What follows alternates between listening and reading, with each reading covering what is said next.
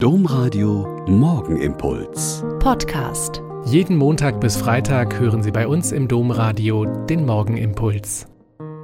Ich bin Schwester Katharina Hartleib. Ich bin Olper Franziskanerin und ich begrüße Sie herzlich heute früh zum gemeinsamen Beten.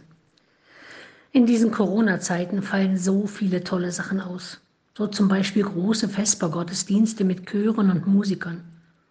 Umso lieber erinnere ich mich an eine Vesper vor zwei Jahren. Meine Erinnerung daran ist so stark, dass ich noch Teile daraus summen oder vorsingen könnte. Als ich gestern eine CD mit Adventsliedern gehört habe, ist mir diese Szene sofort wieder wie ein Film vor meinem inneren Auge erschienen.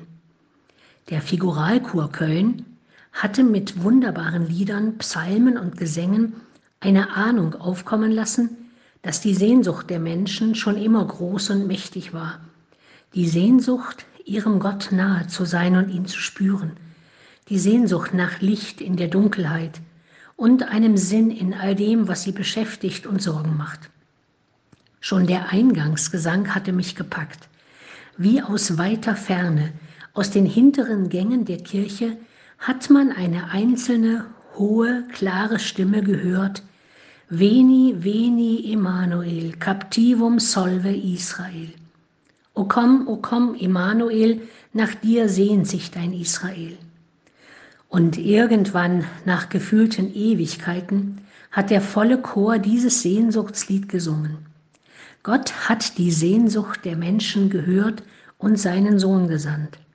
Und, um ihn als Mensch auf die Erde kommen zu lassen, hat er sich Maria, ein junges Mädchen aus Israel, ausgewählt.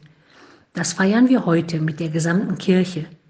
Hinter dem Fest Maria Empfängnis steht die Überzeugung, dass Maria frei von jeder eigenen Sünde ist und auch von der ererbten Sünde aller Menschen. Das unterscheidet sie von allen anderen Menschen und bringt ihre einzigartige Nähe zu Gott zum Ausdruck. Und zunächst könnte man neidisch sein auf eine solch hohe Erwählung dieser jungen Frau. Aber diese göttliche Erwählung brachte die Erwählte bis in tiefstes Leid und Schmerz unter das Kreuz ihres Sohnes. Eigentlich nicht so beneidenswert also. Aber wir alle, also alle Menschen, sind von ihrem Schöpfer Gott berufen, vor ihm zu leben und so zu werden, wie er sie gedacht hat. Und das in bestmöglichster Form. Liebend, die eigenen Fähigkeiten und Talente entfalten, Gott und die Menschen achten, lieben und ehren.